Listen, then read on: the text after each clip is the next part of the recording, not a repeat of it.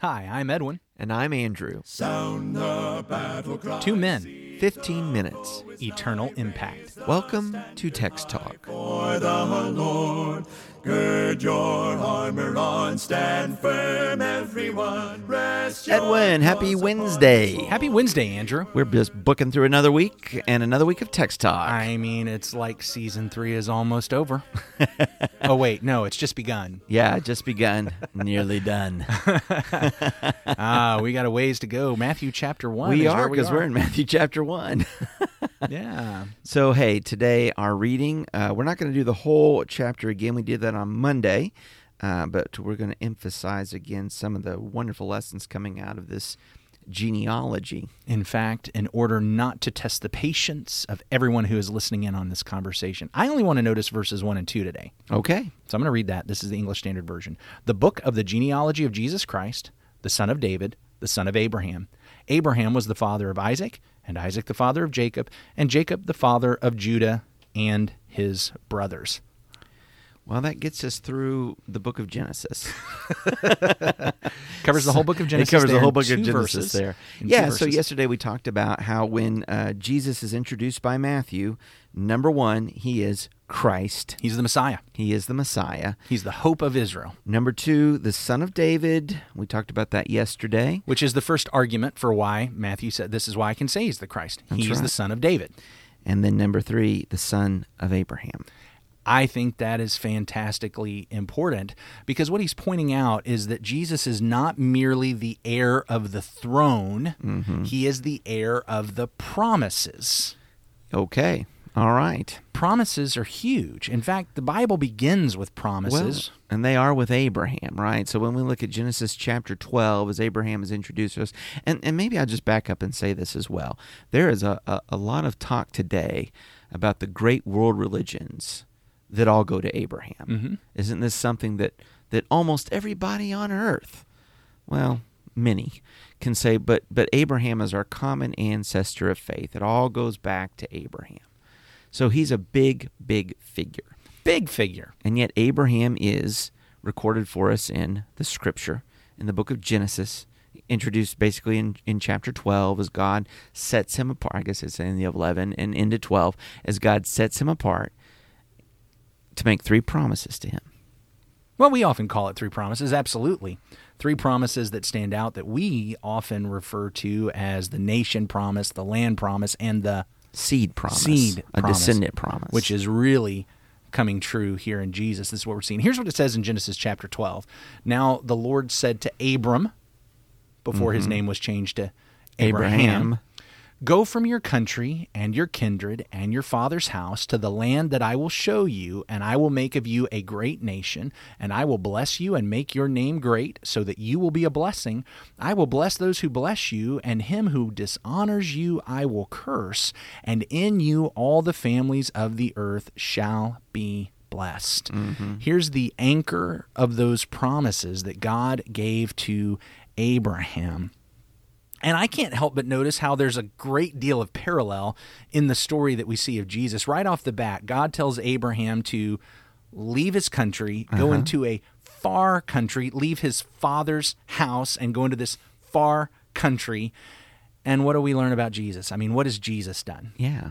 Even here in Matthew chapter 1, he has left the glory of heaven to be born in earth, born of a virgin, Emmanuel, God with us. He's gone to the far land. He's left his father's house and gone into the far country, to the mm-hmm. place where the Father has sent him, mm-hmm. where God has sent him. We find Jesus as the heir of these promises. And this this one, as it's described here in these first promises, I'll make of you a great nation. Yeah. Which, of course, Jesus is all about the kingdom that he is establishing. Mm-hmm. And which kingdom and nation, I know we tend to think of those as kind of separate ideas, but it's, it's really mean, it's, it's the same really. thing. Yeah. It's the same thing. Kingdom focuses on a nation that is governed by a king. Yeah. So I mean, loo- looking at these promises, it, it basically becomes, or they serve as, an outline for the rest of the Bible that God is bringing about the fulfillment of these promises. And throughout the section of Scripture we call Old Testament, we will see where Abraham's descendants have been multiplied into a great nation. Um, a little further down in that chapter, he talks about giving them the land that's under their feet, the, the land promise. Okay, and, and then he does that, and um, David's a king over this territory. Solomon's a king over this territory, and as long as they're faithful in keeping covenant with God, he is faithful and keeps them on the land. We see these things coming about, but even by the close of the what we call Old Testament, we have yet to see. And who is this descendant that blesses all the nations? Who is this seed? So let me let me back up. Uh, you're right. This sets the stage and the outline for the rest of the Bible. Mm-hmm. But what I'm grasping also is that there is a sense in which, beginning with Matthew one, we've also got the outline for Jesus and mm-hmm. His kingdom. He's I, I, the the picture that I'm getting from this is it's not just God gave three promises to Abraham and Jesus is promise 3 mm-hmm. When we look at what Genesis 12 says, rather than breaking it down into our normal three promises way of explaining it, which is a very good way of explaining it, that helps Yes. lock it in our head and it gives us a handle on it. Mm-hmm. But when I look at what Genesis 12 says in those first couple of verses, I'm actually not only seeing the outline of what happened in history from Abraham on, I see in the fulfillment that Jesus has that exact same future that God promised to Abraham. He left his father's house, he came into the far country. He's going to be given a kingdom mm-hmm. that grows into a humongous kingdom that becomes a large nation, like a tree that grows so big that all the birds can nest in, in its branches. His name is going to be blessed, and his name is going to become a blessing. All of these things happened for Abraham. In fact, if we just want to talk about Abraham, as far as just these verses, we find that in just the next couple of chapters, he's going to meet Melchizedek, who blesses him, mm-hmm. and Abraham becomes a blessing to Melchizedek. We're going to see Joseph, who, when he is blessed, becomes a blessing in return, even to the nation of Egypt. So we see all of that being fulfilled. But just like yesterday, when we talked about Jesus being the ultimate fulfillment of the David promises, we find here that Jesus is the ultimate f- fulfillment of the Abraham promises. That's right.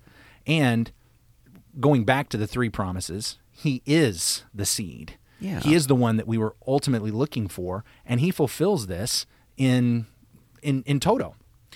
Absolutely. Uh, this is something that the Apostle Paul would write about in the book of Galatians, as he was trying to explain at that time to Jewish Christians who favored the law and observing the law that um, the law had its place, but ultimately it's about a promise made to Abraham that God is fulfilling in Christ in um, Galatians 3, uh, verse 16.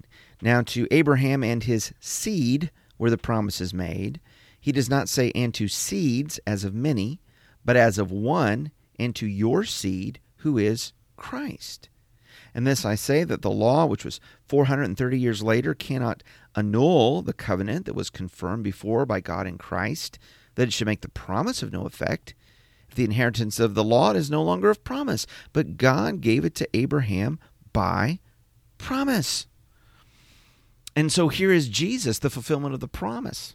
And Paul saying this is all as it should be, as it would be. And if we go back to Genesis chapter 12 in these first couple of verses and these first statements of the promise, how was Abraham ultimately a blessing?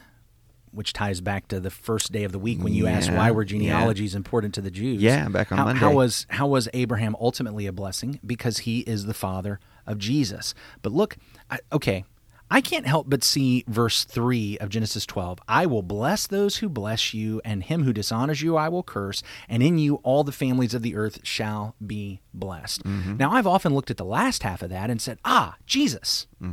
In you, Abraham, in your seed, in your descendant, in this promise, in this family, in this in this long-term overarching plan that I have, I'm ultimately going to get to this fella who is the blessing for all nations. And I think that's absolutely true. It's big, Jew and Gentile. That's big. What I haven't done is looked at the first half of the verse and thought, oh, That's Jesus.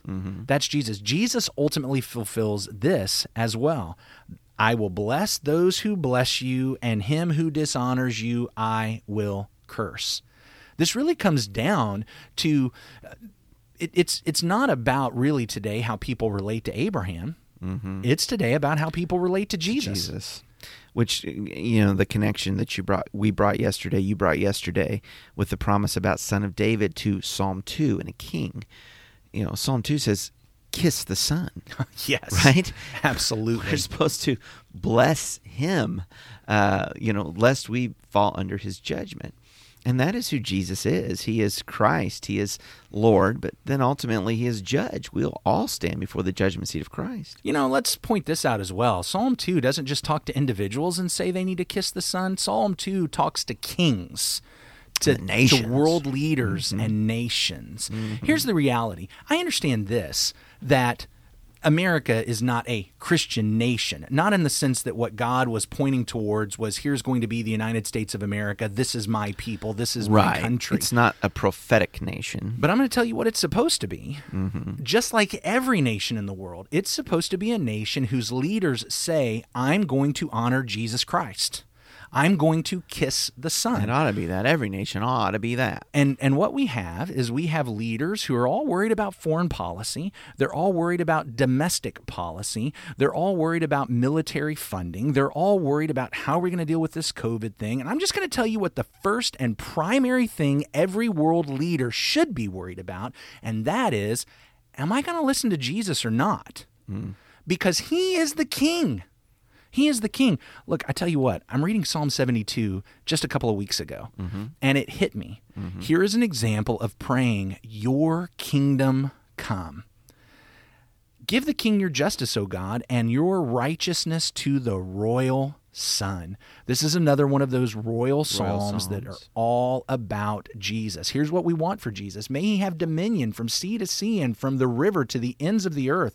May desert tribes bow down before him. Verse 10 May the kings of Tarshish and the coastlands render him tribute. May the kings of Sheba and Seba bring gifts. Verse 11 May all kings fall down before him and all nations serve him. Look, this is Jesus is the fulfillment of these promises to Abraham, these promises to David. He is the one. If we bless him, we will be blessed. If we curse him, we will be cursed. I think that happens at an individual level. Mm-hmm. I think that's going to happen at a family level. Mm-hmm. I think that's going to happen at a congregational level. I think that's going to happen at a national level. If if if a nation wants to be blessed, it needs to bless Jesus. Mm-hmm. And if it continues to deny Jesus, look, guys, it's just going to be cursed. That's what's going to happen. And this is not about voting and politics. This is just about the fact that if a nation wants to be blessed, it needs to kiss the Son. Mm-hmm. It needs to kiss and worship and honor Jesus. And what I love about the Gospel of Matthew is he's making so clear that this is the King. And it starts right here. This is the Christ. This is where it begins. Son of David, son of Abraham. And as rich as that is for all of its import. Um, it's exciting to begin actually with this genealogy, which I know people don't ever associate genealogies with excitement. but there it is. But for all of the expectation, everything it's been pointing to, it's here, it's now. Uh, and, and Matthew draws those lines. The king has come. We need to bless him. The son of Abraham has come. We need to bless him. In fact, why don't we go ahead and wrap up today, Yeah. Andrew? Give a blessing to the Lord so that the Lord will bless us. Our great God, we laud your name. You are holy, you are high, you are above. Uh, you are King and you are Christ, and we are humble ourselves before you. Uh, Father, I pray for for people, Father, whether they be great or small, rich or poor, mighty in power, or, or those on the bottom rungs, Father, that we might recognize and humble ourselves before you, confess Christ, kiss the Son, be your people, Father, that we might know your goodness and your blessing. Thank you for your grace and mercy that's brought us to this day, that we might know Jesus. In his name we pray. Amen. Amen. Thanks for talking about the text with us today. I'm Edwin Crozier, and I'd like to invite you to join the Christians who meet on Livingston Avenue in Lutz, Florida this Sunday for our Bible classes and worship. You can find out more at ChristiansMeetHere.org. Check out our daily written devotional that goes along with today's episode. You can find a link for it in our show notes. Michael Eldridge sang all four parts of our theme song. You can get more from him at acapeldridge.com. Please remember to subscribe, rate, and review Text Talk in your favorite podcast app so others can find it and learn about it more easily. Have a fantastic day. Steady, pass the word along. Onward, forward, shout aloud, Hosanna! Christ is captain of the mighty throne.